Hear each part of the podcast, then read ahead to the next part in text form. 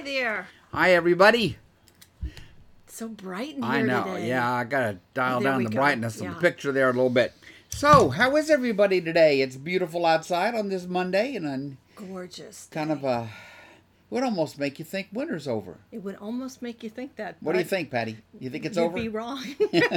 yeah. You were showing me pictures today of February snows Yes. that we've had in the past. So I- who knows? One of my memories that came up today on my uh, my iPad was snow days with snow. So it had a few pictures, of course, when we've had snow over the last few years, but most of them were from Alaska or Norway. And they would have little pictures where there was snow that it detected there was snow in that Yeah, picture. there's snow up there. Yep, there's There snow in those snow. hills. so yesterday. Go back at the right time of year, there'll be snow everywhere. Uh, yesterday Scott laughed at me and I heard a few people giggling when I was praying for my boy Patrick and it worked. It worked. he didn't get hurt and they won. So that was awesome. I have to have a fallback, you know, for the Cowboys. Pretty much because if I didn't, I'd be disappointed every year. You would never watch a Super Bowl. So for the past like five years or so, little Patrick has made it much more interesting because I always feel like I got So something you're in gonna the watch game. the Super Bowl this year? Oh, I watch it every year. And who are you rooting for? Were you not listening to me?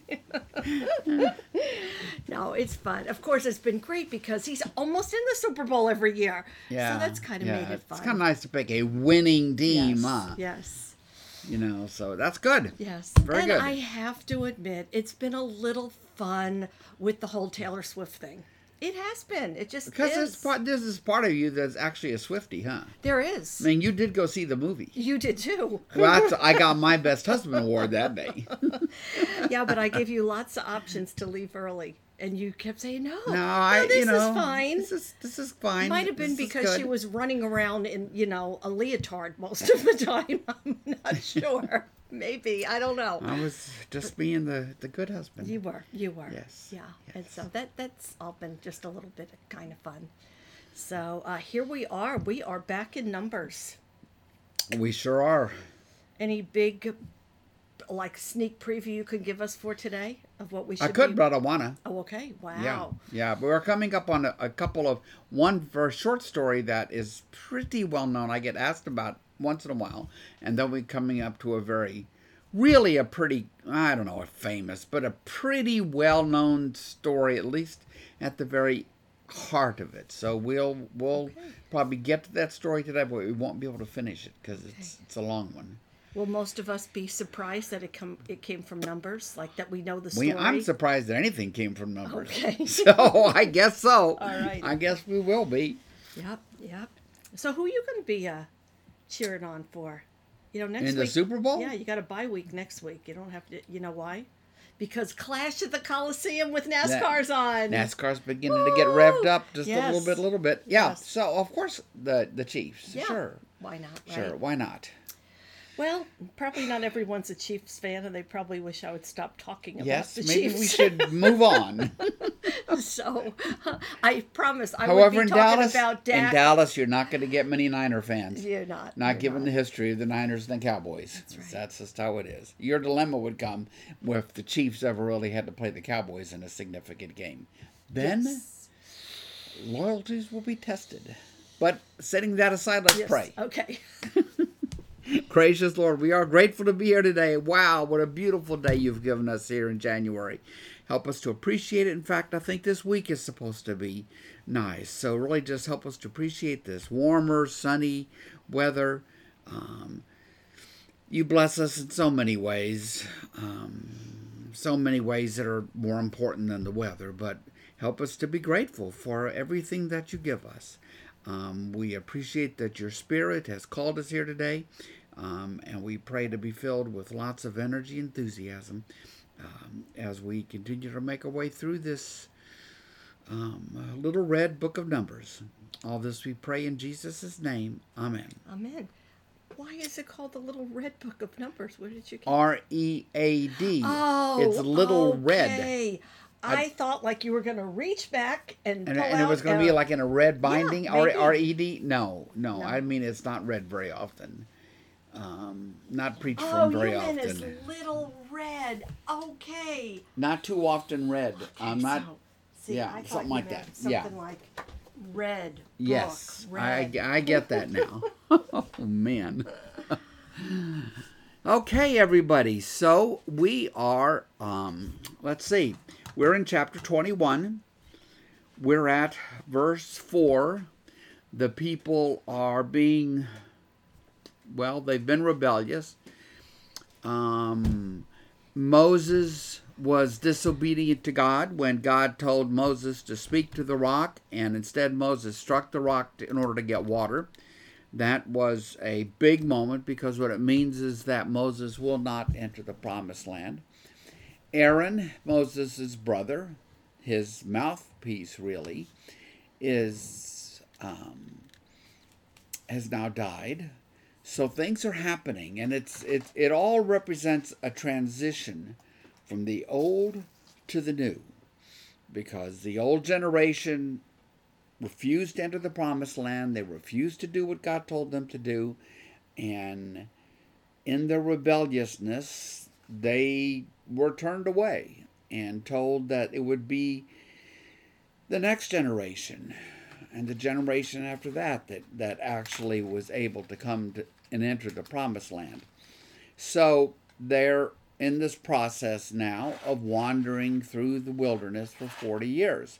Now, it, it comes at a pretty fast clip. You might think, well, it's 40 years, so it's going to be like, you know, 18 chapters long of wandering, but it's really not. It, it, it's, it, it kind of moves along, and you have to kind of build in some sense of pace, perhaps.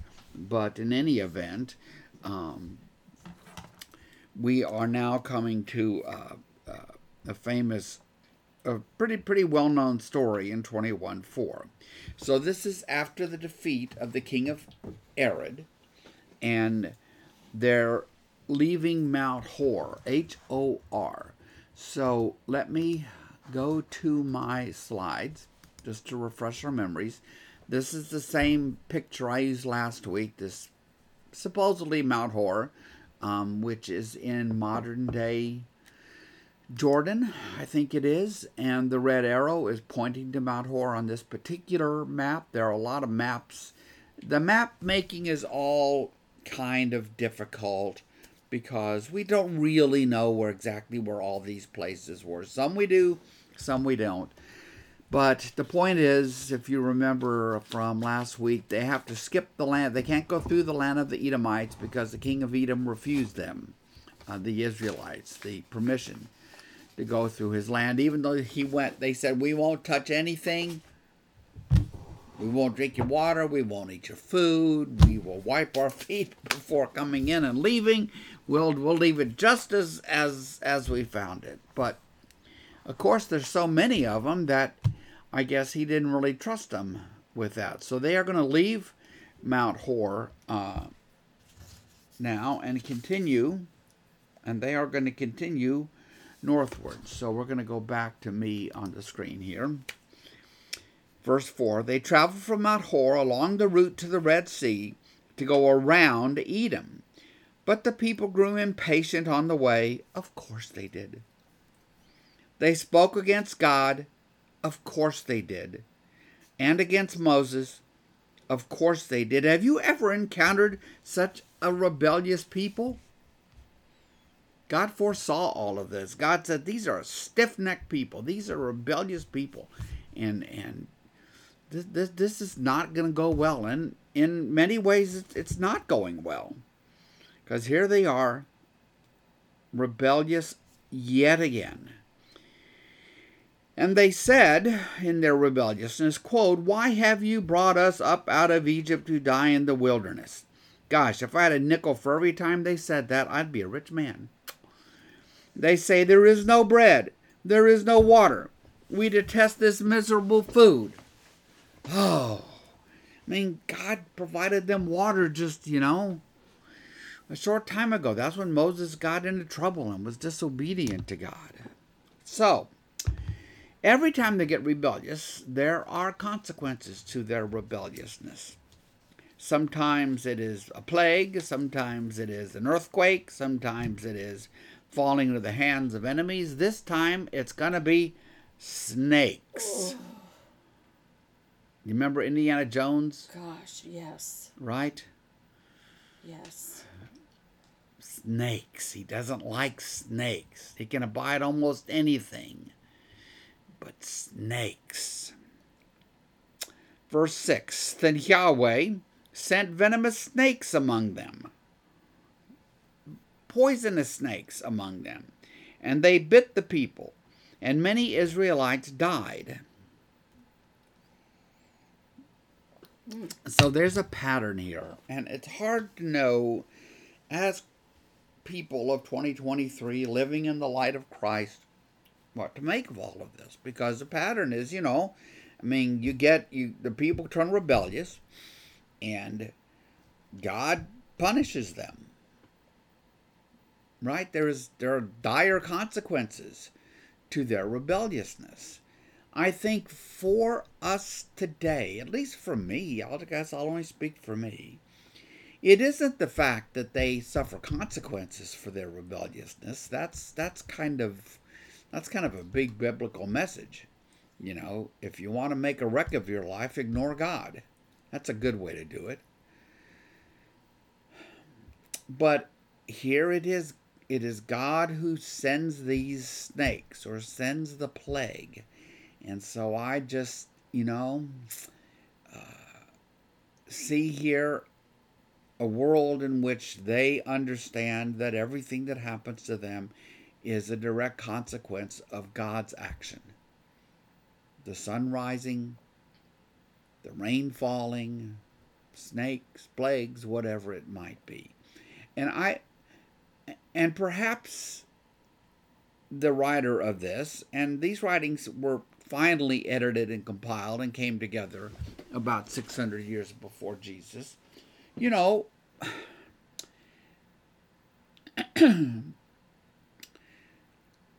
perhaps they they saw in in this a big word of warning that that's what this is about. That that's the theology here. This isn't on focused on what god might or might not do. This is focused on the fact that rebelliousness against god carries terrible consequences. And so we follow that back to where? We follow that back to Genesis chapter 3, where uh, the man and the woman do the one thing God asked them not to do to eat from the tree of the knowledge of good and evil. And that rebellion against God, that unwillingness to do as God instructed them, led to the wreckage of their relationship with God, their relationship with each other, um, being cast out of the garden, bringing um, death, and quickly followed by the murder of one one son of theirs murdering the other son. Much of the biblical theme is to recognize this rebelliousness, that that is the fundamental root of the problem in humanity, a rebelliousness against God. So, the snakes come, people start getting bit, they start dying, and the people came to Moses and said, We sinned when we spoke against Yahweh and against you. Pray that Yahweh will take the snakes away from us. Standard pattern, is it not? It is. So Moses prayed for the people. And here's what happens Yahweh said to Moses, Make me a snake and put it up on a pole. Anyone who is bitten and can look at it and live. So Moses fashioned, he made a bronze snake, right? And he put it on a pole, and then they stuck it, held it up. Maybe they stuck it in the ground. Maybe somebody held it. I don't know. Then, when anyone was bitten by a snake and looked at the bronze snake, they lived. All right. So then what is the story saying to us? That the rebelliousness against God brings dire consequences. Yes. But God provides the rescue. God provides salvation. Right?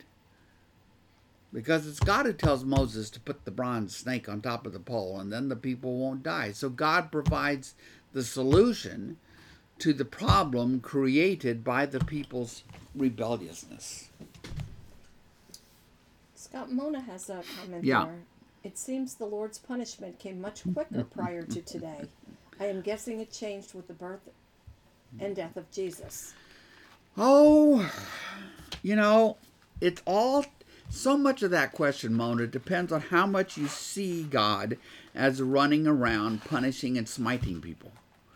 You know, I don't very much. I, I think, I think most of the consequences of our rebelliousness against God, our unwillingness to listen to Jesus, comes from our own decisions. Our, our decisions carry carry the consequences. Like Terence Fretheim puts it, there's a moral fabric in God's creation.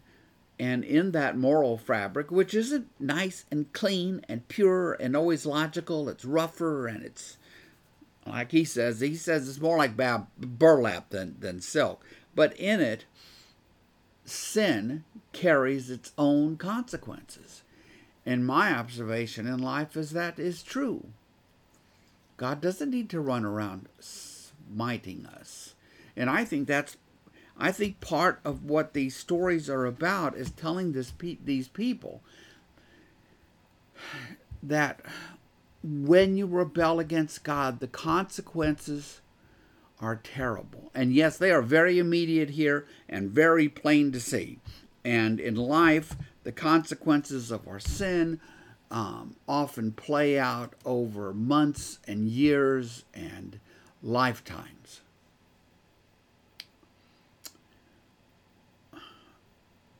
But it still goes back to our relationship or lack of relationship with God. That's why there's that that just has to be the reason. There's all these rebellion stories. The people say the same thing over and over and over and over and over again. Is it really that the writer doesn't grasp that the people are saying? No, of course the writer understands the people are saying the same thing over and over and over again. The writer is saying something deeply important about the nature of humanity. What is our problem? What, what lies at the heart of the human problem? Our rebelliousness against God. And is it a problem that we can fix? The answer right here is no. The people don't whip up some solution to the problem of the venomous, venomous snakes. God provides a solution. So look at, go ahead and put a bookmark there and look at John chapter 3. Verse, well, 14. And I will do the same thing. John. Okay. 3 John- 13, did you say? John 3 mm-hmm. 14. So let me, let me put the context Oh, here. yeah. This is a famous chapter. This is one of my favorite chapters. I talk about it all the time. This is the chapter in John's Gospel where Nicodemus comes to see Jesus in the night and says he admits he doesn't understand what's happening. And Jesus says, Well, you know,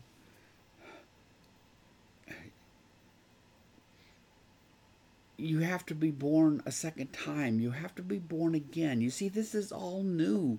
The Spirit blows where it, where it will, but it's all new. And and poor Nicodemus, even though he's a Pharisee, he doesn't get it. He doesn't understand. It's he's way too literal, which should say something uh, to us about how we read our Bibles.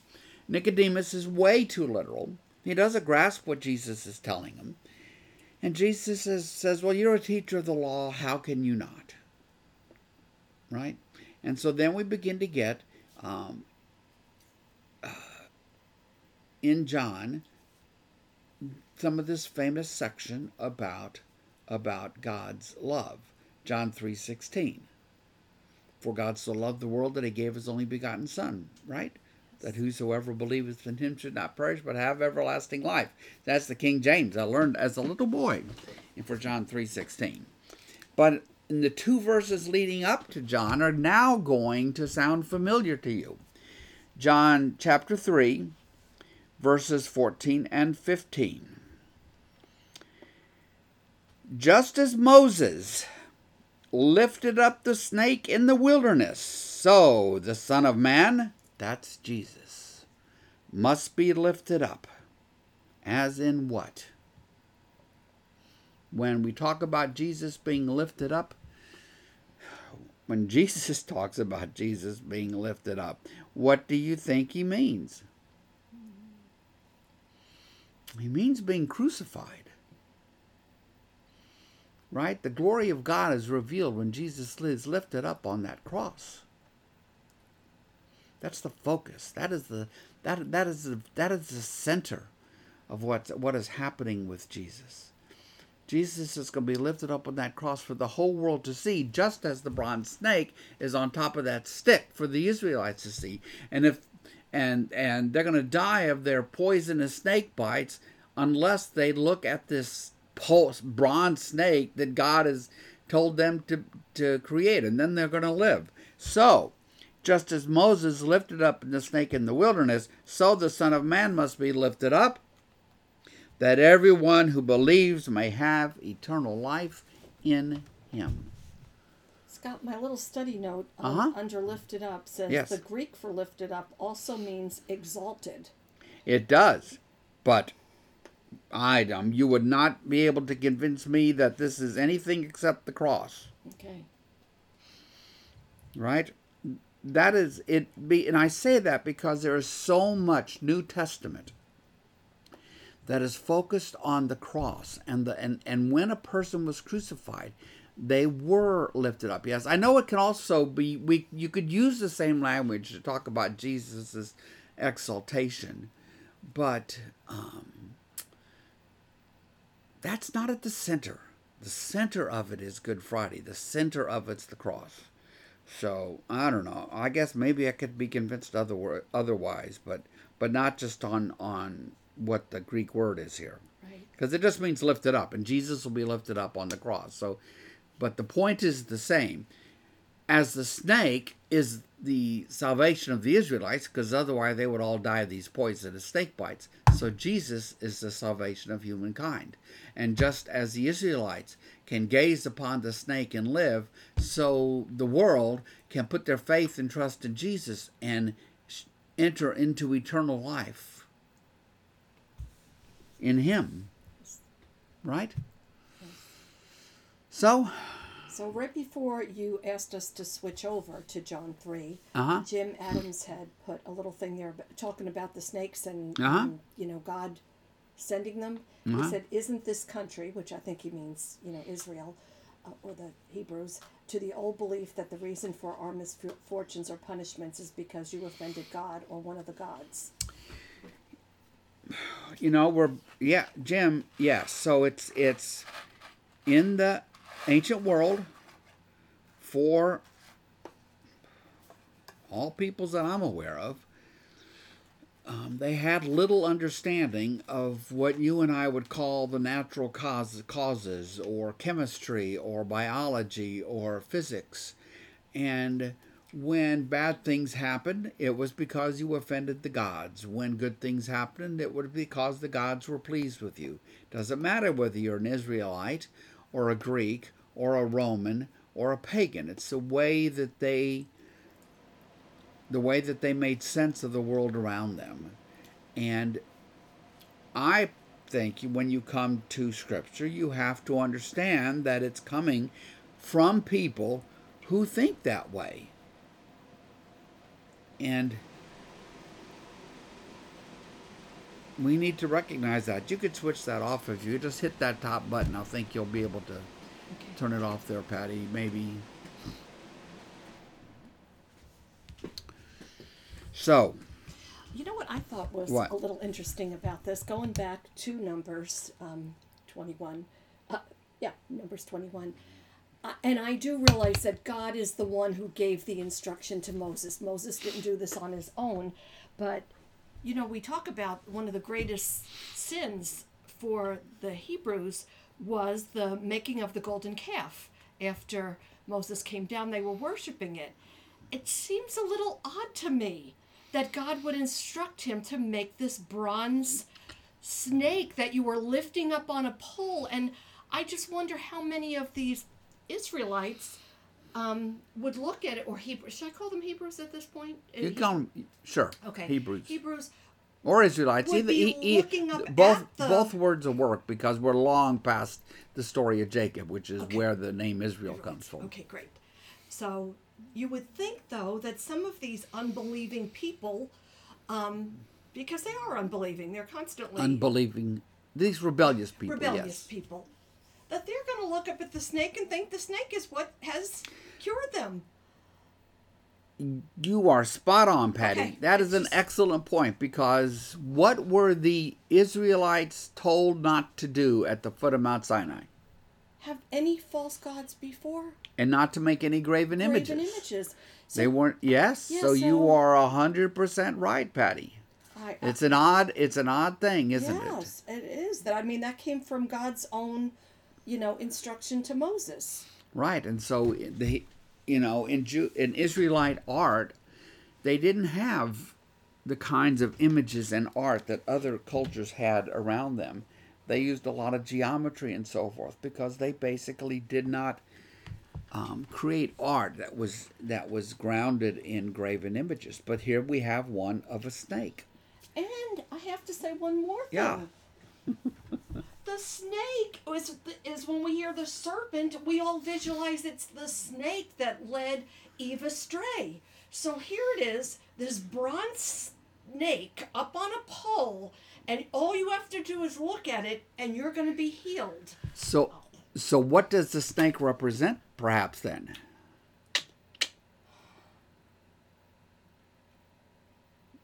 The snake represents the people's rebelliousness, and they can see their rebelliousness, right, and then and and be healed. Maybe. Maybe, maybe, maybe. Yeah, This is one of those. This is one of those funky little stories you wish Yes. was actually longer than it is. it- it is. because there's not much. There's not much there. But I did want to bring out the connection to John chapter three, verse fourteen, No, that was good. Yes. Because it's kind of significant. Um, and I know I've read John three, and I guess I knew there was a snake on a pole story, but I didn't know much about it, or certainly any context really to put it in. So here we are. Once again, uh, they rebel. God's going to go on with them. Um, and they now have this bronze snake if they need it to ward off the effects of venomous snakes. Wow. So, now, this next section is all just geography. It's all just movement. So I will um, put another map up in a minute and we'll take a look at some of it, but let's just kind of read through it. It doesn't take long. The Israelites moved on and they camped at Oboth. Then they set out from Oboth and camped in Iye Abarim in the wilderness that faces Moab toward the sunrise. So if I go to another map, one more page, I think, Scott. There we go. So you notice at the bottom of the map, there's Edom, which they are not allowed to enter because the king said no. North of it is Moab. Then up at the top, very top, is Ammon. In between live some people named the Amorites. So they are basically going to be making their way up the western side of the Dead Sea Valley. There is a um,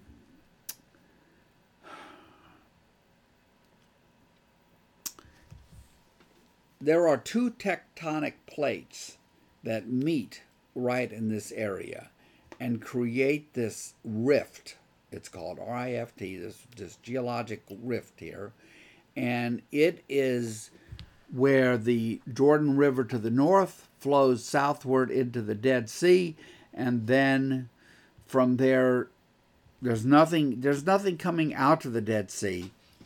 I'm sure there was at one time, but if you you can see really that it would have flowed on into the southern ends of the Red Sea. But that Rift Valley there is where they are, and they're going to go up the eastern side in modern day Jordan. I think that is. All right, so we'll go back to me. Yeah. Um, you did have a little comment here, also Yeah. by Rick Wagner. Again, we're going back to the snakes because I think we find them interesting. Yeah, that's quite a story. He said God saved the Israelites from the snake's bite, but He did not remove the snakes. Kind of question mark. And do you think that was another thing where, again, they had to trust and look at the snake in order to be healed, but He kept the snakes around them? He didn't just. Well, let's just think about this for a second. Hmm. Okay, so I, if I to like preach a sermon on this, Rick, it would go something like this. God could wave a magic wand and take away all of the things in life that trouble us and worry us, most of which we create ourselves as remember humanity is a team sport. Most of which we create ourselves. But that isn't how God works in this world. Even in the midst of the trouble and brokenness, God rescues us in the person of Jesus. So the snakes in that sermon would, repu- would represent the brokenness of this world, and the snake on the pole would represent Jesus and God's rescue without waving a magic wand to simply, you know, uh, eliminate all the brokenness in this world. The only time the brokenness is going to be swept away is when Jesus returns. But not now. See, what I love about these stories and you people is that y'all are all theologians, you realize, because you're you're thinking about these stories. Isn't it a great thing? Aren't these stories intriguingly written in a way that we want to ask these questions? Mm-hmm. Right? Because we're striving to know God better and striving to know ourselves better. And it's why we have scripture. And it's why you've, you're going to take it, let's just take this story. If you're going to take this story and start drawing conclusions, what do you have to do? You have to submit it to all the rest of the 66 books of the Bible yeah, it's called putting it putting the story in its in there's a local context to it in the book of numbers but in its canonical context what does the rest of the bible have to say about these questions that this story brings to our minds? So if you read this story and you say well listen god's just full of wrath and poison and hatred and anytime these people do something that god doesn't like he just smites them runs them down sends them a plague burns them up, drops them into the ground, uh, puts snakes on them. If all you had were these stories, you might come to that conclusion. I get that. But you don't just have these stories, do you, to come to understand who God is? You have the rest of the Old Testament, and then you have Jesus. So every time you come to a story in the Old Testament and you're asking yourself, well, would God do this? you have to change the wording.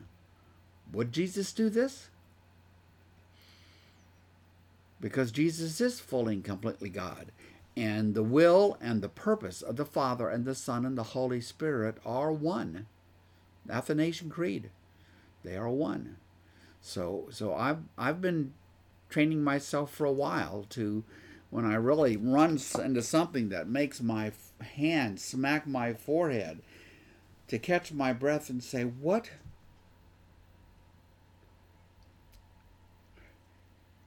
Would Jesus do this?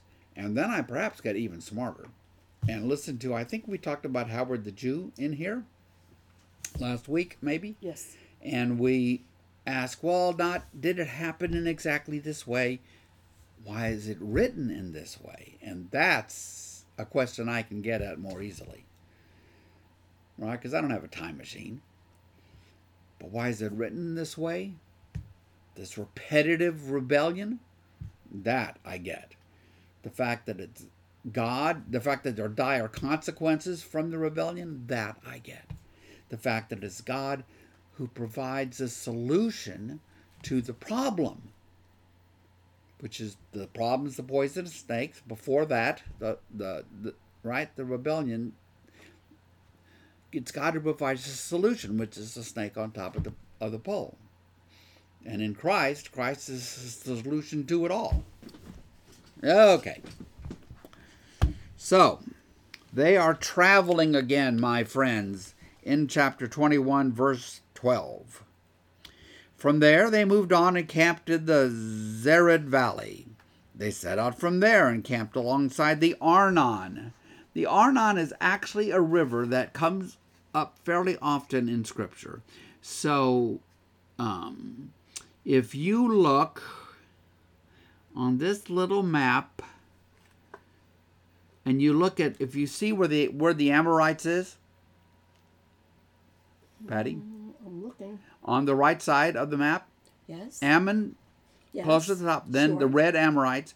Go down to the Numbers reference Yes. and look to the west. Yes. That's where the Arnon River is. yes. Arnon River. Yep. You run into it. Right by the little tent. Yeah, you run into it fairly often, actually, in in the Old Testament. And maybe I think probably the New Testament, but particularly the Old Testament. They set out from there and camped alongside the Arnon, which is in the wilderness extending into Amorite territory, just as was on the map. The Arnon is the border of Moab between Moab and the Amorites. Map goes up again. Okay, there we go. Find Patty said it's a little it's right by the little tent there. Well, that's the border between the Moab Moabites and the Amorites.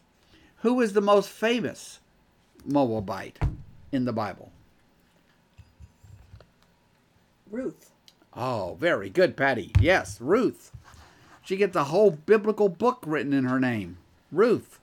She's a Moab. She's not an Israelite. She's a Moabite. And she is the great grandmother of King David. Okay, just another swallow or two of coffee is all I got left. Did it perk you up? Mm-hmm. Good. Yes. Mm-mm-mm. All right, so verse 14. So that is why the book of the wars of Yahweh.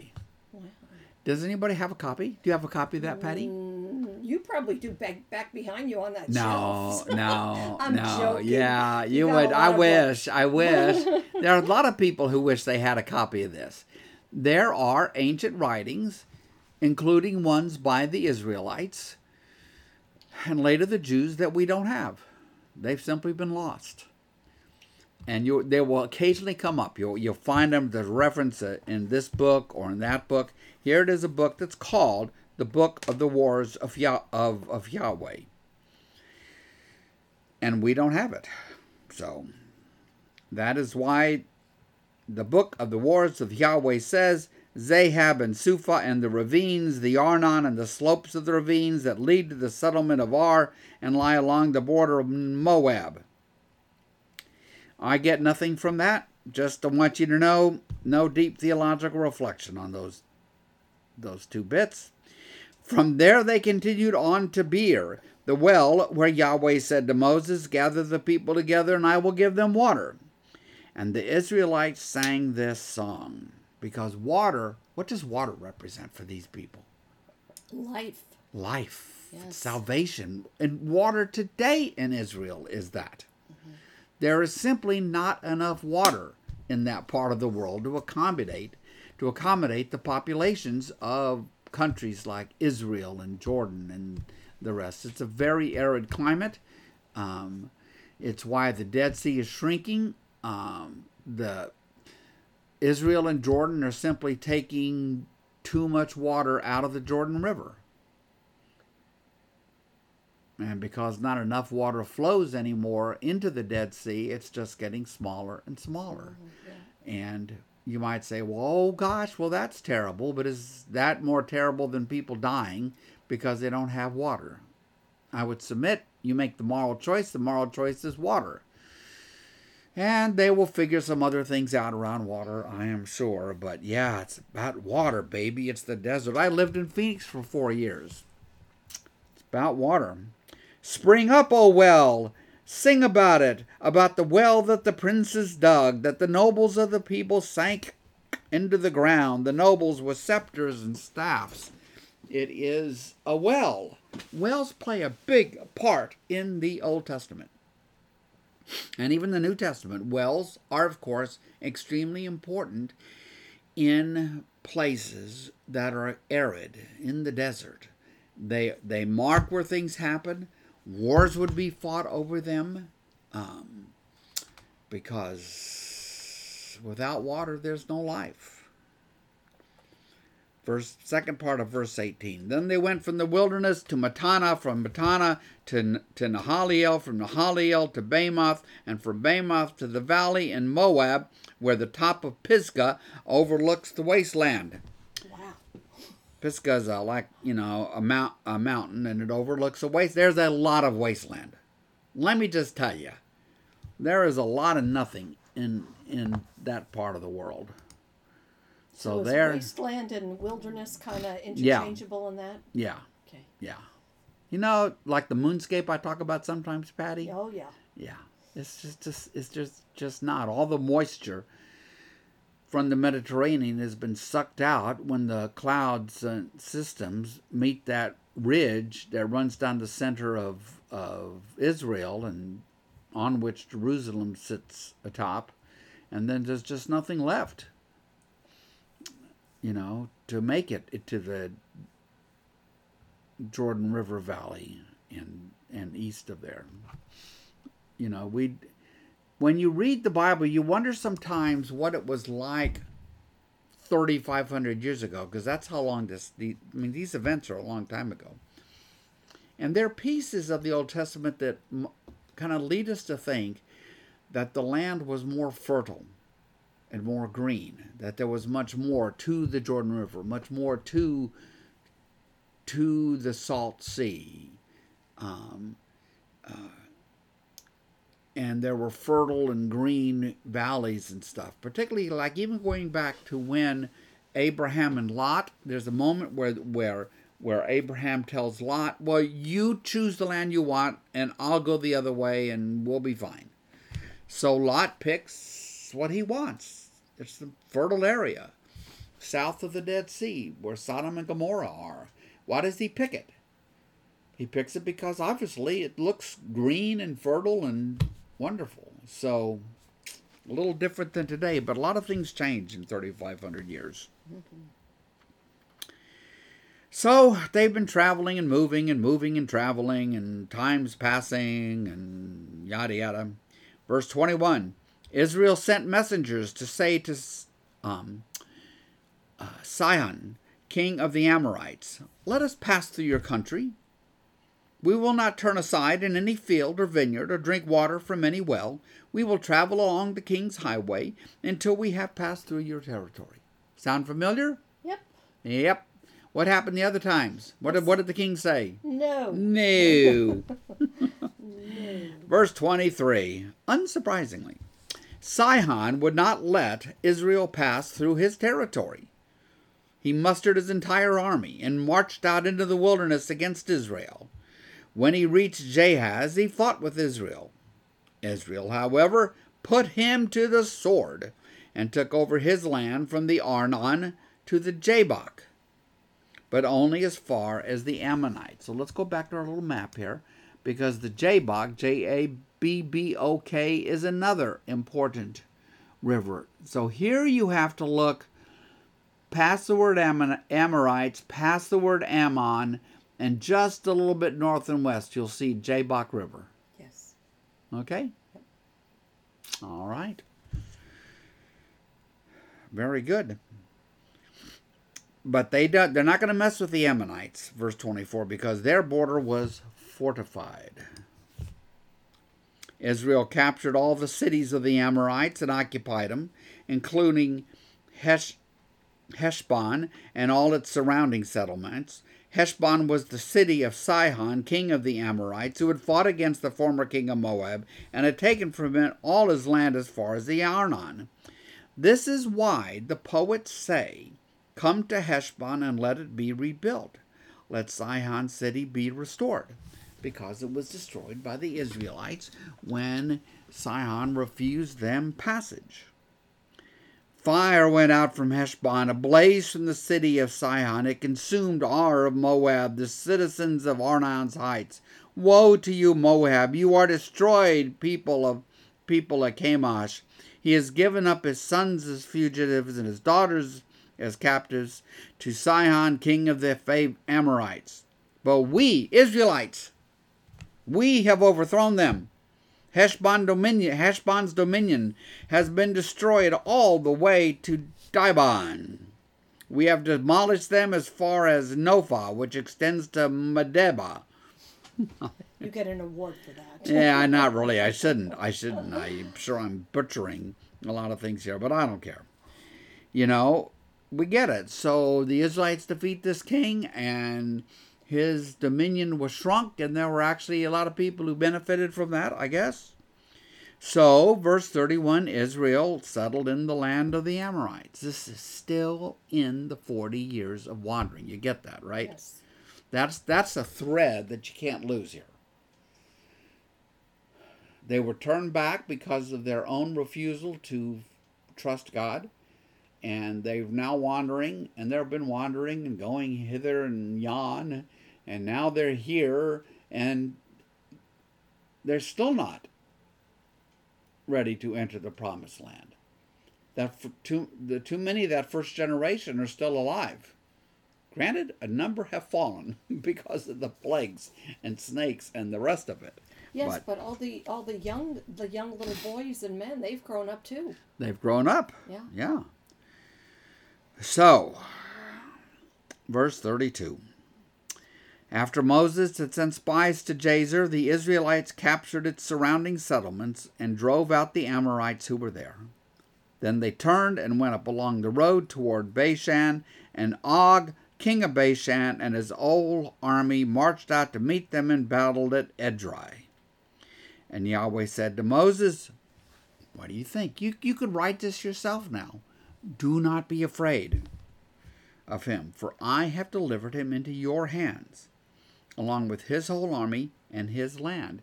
Because you see, this is God's project. What is God's project? Let's get back in the helicopter and get back over the top of this. What is God doing in all this? He's giving them the land, make, bringing them to the, the land, right? That he mm. promised them. And what else did God promise Abraham? He was going to make, um, you know, descendants more numerous than the stars, and all families of the earth all would be the families of the earth him. would be. This is about the rescue of humanity, writ large, large, large, large, large. That is the Missio Dei. The mission of God is to rescue humanity, to restore creation, and and it's messy. It's messy, and oftentimes it's terrible and the people are uncooperative and they are rebellious and there's not a hint of a reason why they are deserving of God's presence with them because they're not deserving of God's presence with them. They are merely the ones that God chose to work through.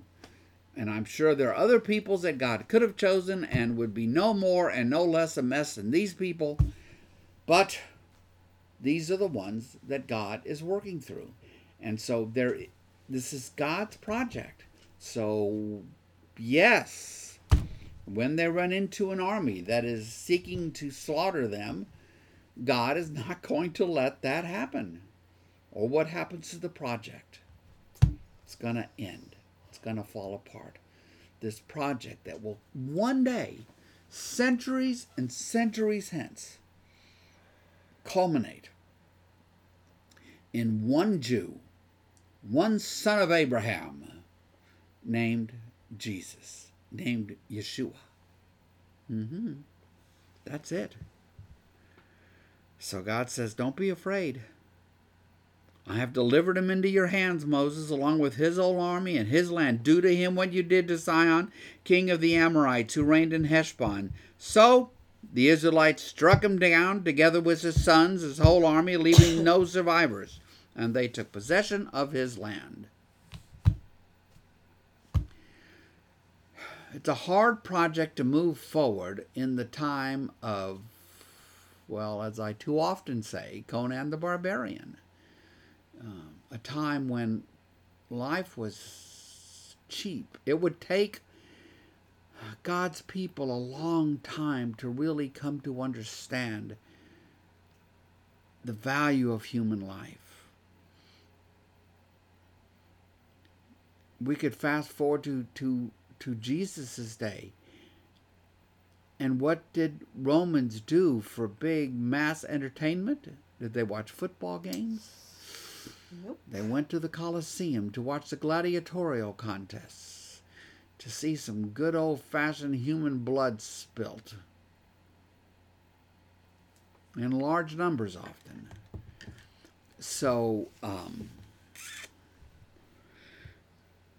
I think people sometimes, when they come to writings like this, they want to imagine that they can yank them out of their time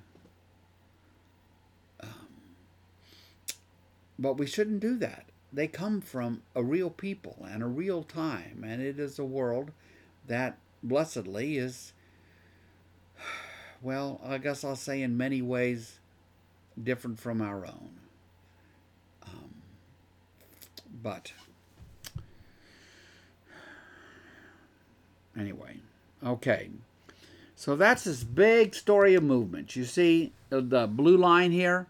we've just been trucking all the way up the eastern side of that Rift Valley. Just all the way up there to Sihon and these other places. And now the story's going to shift a little bit. And we're going to be introduced to a person whose name you might know if you remember Sunday school when you were a kid. You probably were introduced to Balaam and Balaam's donkey. Well, we've arrived at the story of Balaam and Balaam's donkey. And but there's a lot to the story. That's the thing. We're we're going to start it today, but we are not going to we couldn't finish it in one week, I don't think. In in 1 hour and 15 minutes. There's a lot to the story. So, we will start and I'll get as far as I can today. And there'll be some head puzzlers here and there, but that's okay. Well, chapter 22, verse 1 Then the Israelites traveled to the plains of Moab and camped along the Jordan across from Jericho. Well, I brought a fun map for this one. Um, not this map, which we've been looking at, but this one. That is a New Testament map. The Province of Galilee, Judea. See where the red star is? That's in what was the land of Moab in Old Testament times across from Jericho. So that's roughly where they are now, if we put, think of it in New Testament terms. Does that make sense, honey? Yes.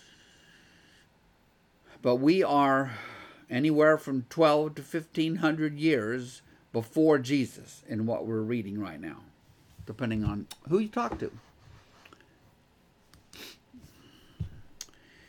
Verse 2 Now Balak, son of Zippor, saw all that Israel had done to the Amorites, and Moab was terrified because there were so many people. Remember in in the book of Exodus and subsequently in the book of Numbers, how many Israelites are there? A couple million. It's hyperbolic, certainly, but it's still a big mass of people. And they're terrified because there's so many of them. Moab was filled with dread because of the Israelites, who have now parked themselves right down in the middle of Moab on the eastern side of the Jordan River, across from Jericho.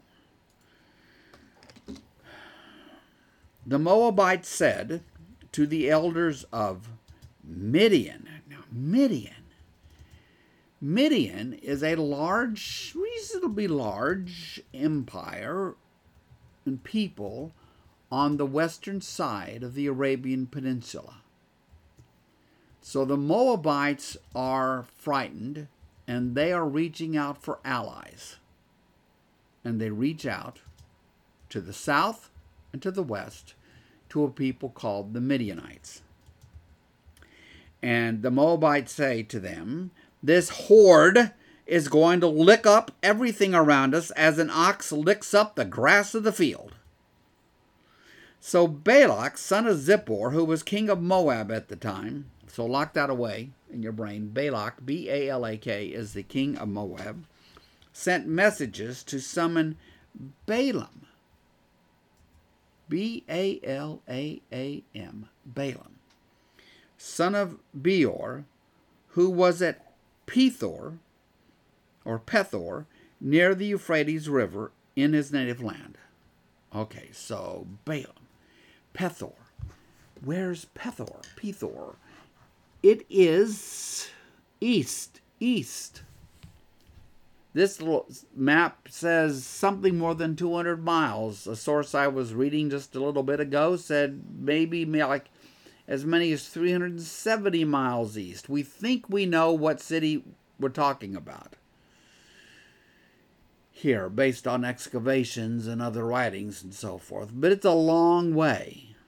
But the king has sent word to this man who lives in this distant place, which is not, of course, he's this is the this is three millennia ago, more than three millennia ago. How far? How long would it take you to travel? Two, three, four hundred miles. Oof, Oh, can't even imagine. right. Can't even imagine. I can't even imagine across nothing. This is not on a pretty trip. so, to Balaam. But anyway, here's the message Balak sent. Look there in verse 5. A people who has come out of Egypt are Israelites. They cover the face of the land and have settled next to me. Now come and put a curse on these people because they are too powerful for me. Perhaps then I will be able to defeat them and drive them out of the land, for I know that whoever you bless is blessed, and whoever you curse is cursed. Well, what do we know about Balaam? Nothing. We know he's from this place, and we know that we can infer from this message that he has a reputation for something putting curses on people or blessings on people and they work out that way. If you're cur- if Balaam curses you you're doomed man. If Balaam blesses you oh man you're riding high.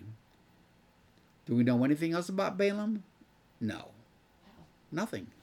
Zip zero nada.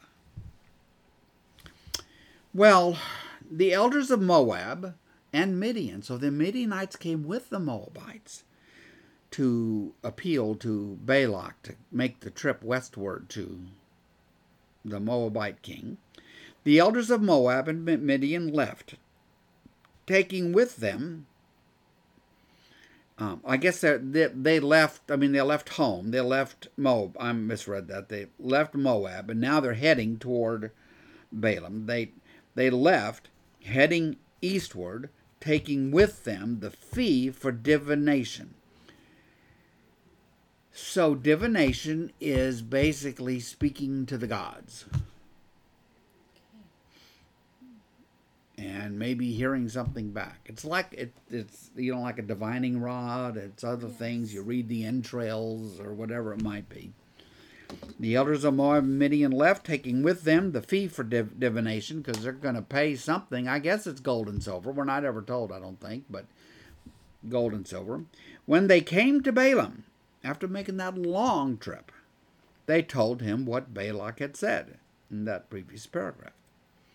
Spend the night here, Balaam said to them, and I will report back to you with the answer Yahweh gives me. Yahweh? That name jumps out at me. Why does that name jump out at me?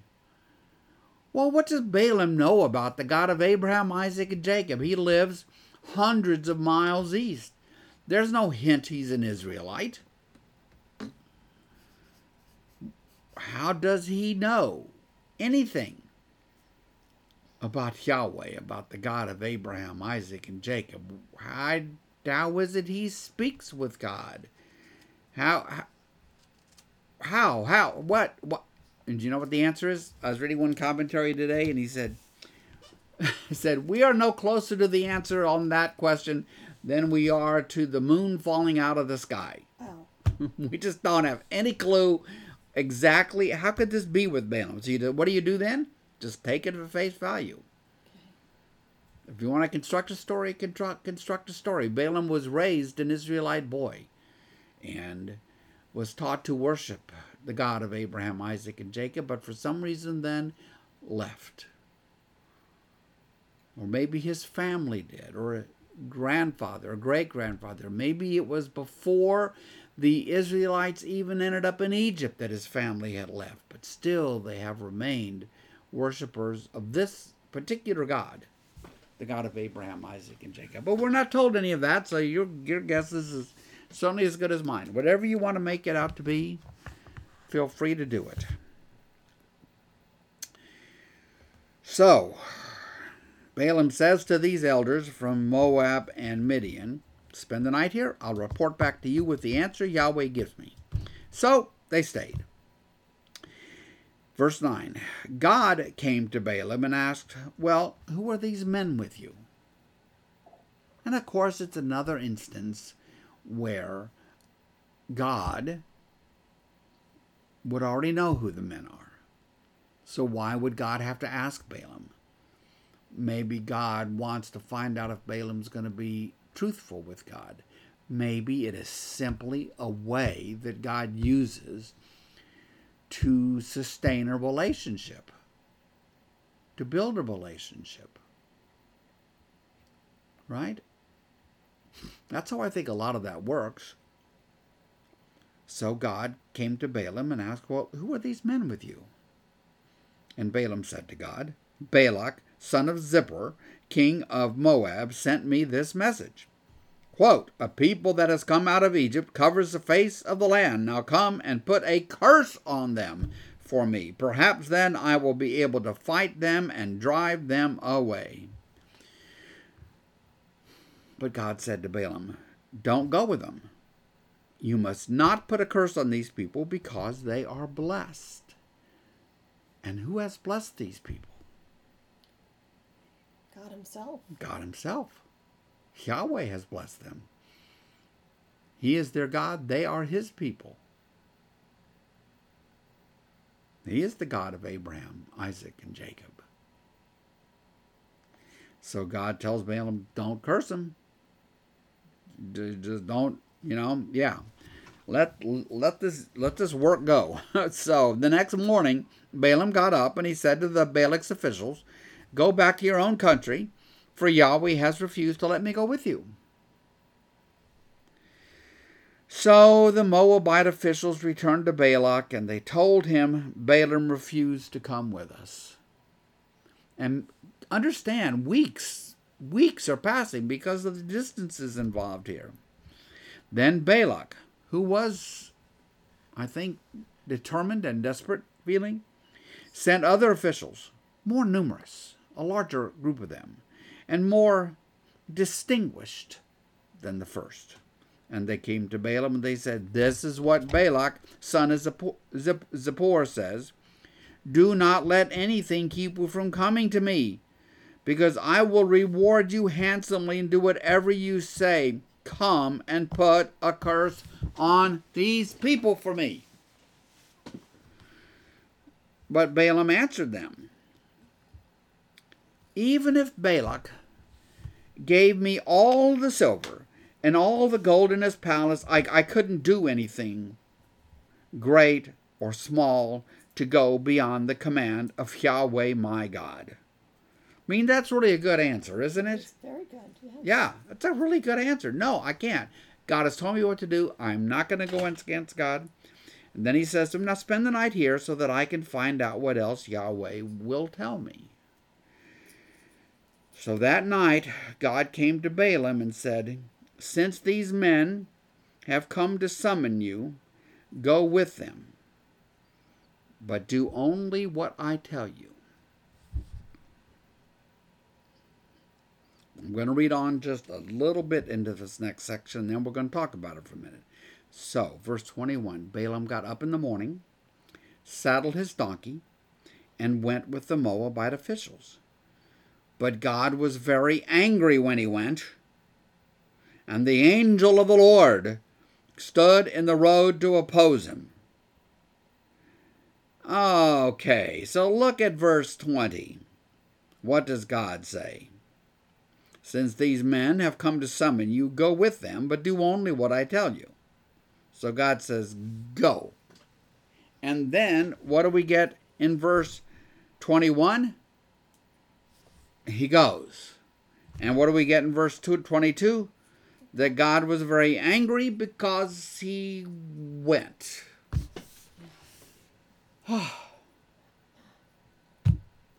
so, what do you make of that, my friends? What do you make of that? My, oh my.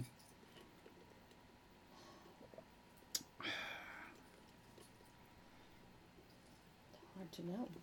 It's kind of hard to put together, isn't it, Patty?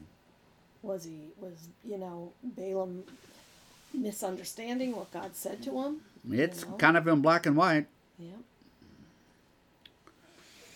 What what gives? Well, that's a really good question, isn't it? So I will share with you something I learned in the course of prepping this about the rabbis. Because see, the rabbis of Israel, they would read these things and they would go, "What? What? What? What's what's going on here?" Because of course, God is not capricious. God doesn't isn't isn't wouldn't say one minute go and the next minute say get angry with him and it's because it's going to get ugly with this angel of the Lord. So here's here's the rabbi's conclusion. Their conclusion is that the Hebrew in verse 20 should be read such that we grasp that God is giving Balaam permission to do what Balaam wants.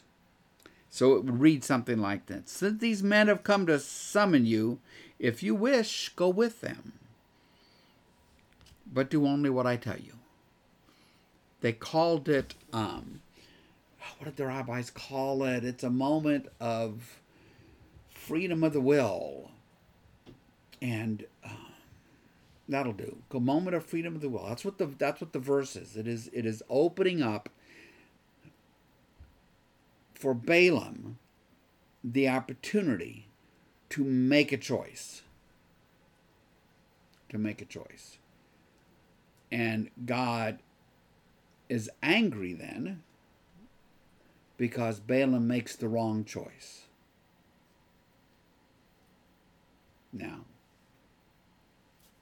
I don't know.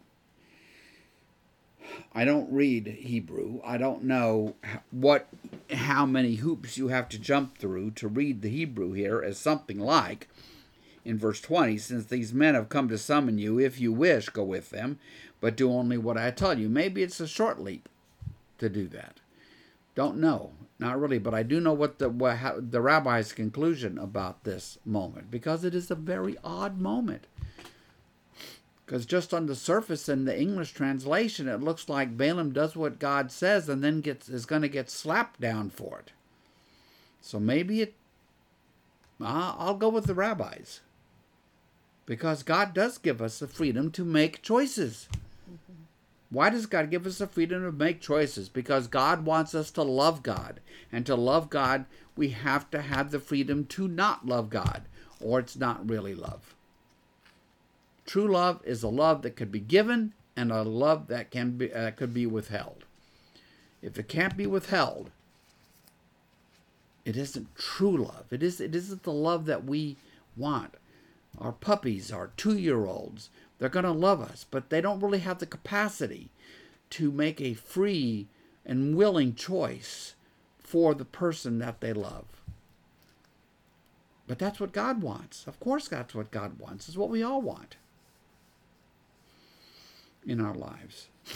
I want Patty to make a free and willing choice to love me.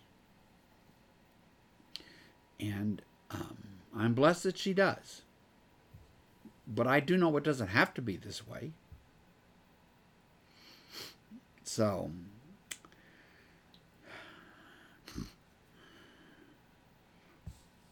now Balaam has left, and he's left with the Moabite officials, and he's now just kind of sauntering down the roadway, and he encounters the angel of the Lord, who's standing in the road to oppose him. Now, don't assume that you know what Balaam can see and not see at this point.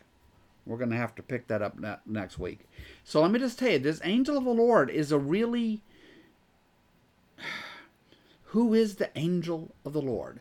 The angel of the Lord, quote, quote, appears really pretty numerous times, particularly in the Old Testament. And the way the angel of the Lord is referred to and is that it's very, very hard to tell the angel of the Lord from God. They're just almost bound up together. Um, look at, turn to Exodus 3 real quick. We'll just do this real quick, okay? Promise. Oh, I need Exodus. I need chapter 3, verse 1.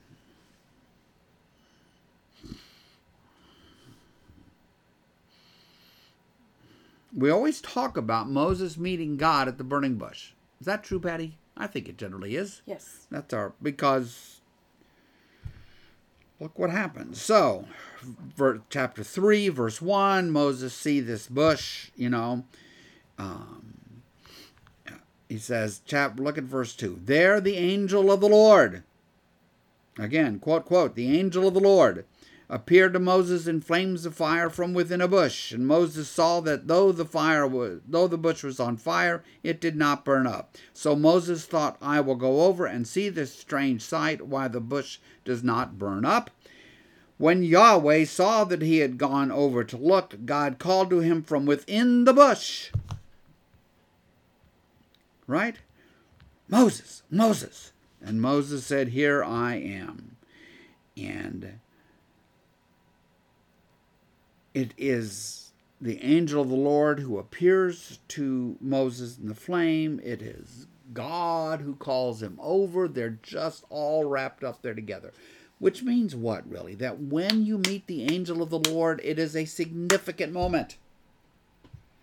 He's a, as direct a mouthpiece for God as there can be. That's what the angel of the Lord is. And so when Balaam, now riding back to Moab on his little donkey. Well, the angel of the Lord is now appeared in the roadway to stop him. So when we come back next week, we're going to find out what happens and who knows what's going on. What does the angel do? What does Balaam know? And what does the donkey know? It's a pretty, pretty famous story. Bigger than I know it's popular with in you know third grade Sunday school, but it's a, it's a bigger story than that. So we will come back to that next week. Balaam and his donkey. And Patty's coming around. She's Angel walking of the around. Lord appears sixty four times. 64. 60, uh, 53 times as the angel of the Lord. Yes. And then 11 more times where it's talking about angel of the Lord, but not in the definitive the angel. Not without the article at the and beginning. never, ever, ever is it anything but singular. It's never angels of the Lord. It's always There's one always there seems to be this one this one angel who is the angel of the Lord. Yes, singular, singular. Anyway, person. Okay. okay. wow. Wild. See, all this stuff in the book of Numbers, huh? Yes. Bronze snakes, Yes. donkeys, Balaam, Balaam. Yes. and the rest. And um, I do want to thank the Hesses. They pointed out something to me that it says online that the speaker Holly Stevens is not coming till eleven thirty. I couldn't look it up while I was. That's not correct, is it? I no, no. So I'm Why, gonna, as soon as? I can get you know get, get on my computer to look that up, I will definitely be doing that and making sure. It's supposed to be that um, on the fifteenth. It's a Thursday. Uh, gathering time around ten o'clock. Holly will actually speak at ten thirty. Not sure exactly the length of her program, but when she's through, it'll probably be 11:30, 11:45. Lunch will then be served in Imperial Hall. So I am sorry. I'm. Are you gonna gonna be there, Patty? out. Of course I am. I'm going to be there. Good. Yeah. I wouldn't miss her. She's really. she was real good on really, the history really of. Dallas. This will be interesting It will be. It will be very be. much. So I'm so glad you guys were all with us today. Hope you can go outside for a few minutes, like I'm going to do right now, to get my vitamin D. I haven't had any, and um, hoping to see some of you tomorrow in person and online as we make our way through Acts. And if you have not started Acts with us, tomorrow we start Acts chapter two, verse one. So all you need to do is go back and read Acts one. Yeah. That's it. So you're you're not Pentecost. Miss, haven't missed out much of anything yet. So please, please pray with me, Scott. And Okay. dear God, we thank you so much, truly, for this beautiful, beautiful day today. And uh, Lord, we thank you for the rain when we have it. We know we need it, but it is so wonderful in January to have such a beautiful day. And we know that we have a few of them this week, and we are really, truly grateful, Lord. Uh, we need to remember to thank you every day, God, for that day that, you know, because we're not guaranteed anything. So we are grateful, Lord. We pray, God, that you would continue to walk with us, God, as we make our way through this book of Numbers, a book that is um, just filled with interesting stories and and just gives us a greater depth, God, of your love for us and your never failing love for us, Lord. Thank you. Thank you. Thank you. Lord, hold this group together. Please keep us healthy and keep us safe, God, in the coming week. And we always pray, God, for your wisdom and your discernment in our lives. All this we pray today in the name of your risen Son, Jesus Christ. Amen. Amen. Adios, everybody. Bye, guys. See you tomorrow.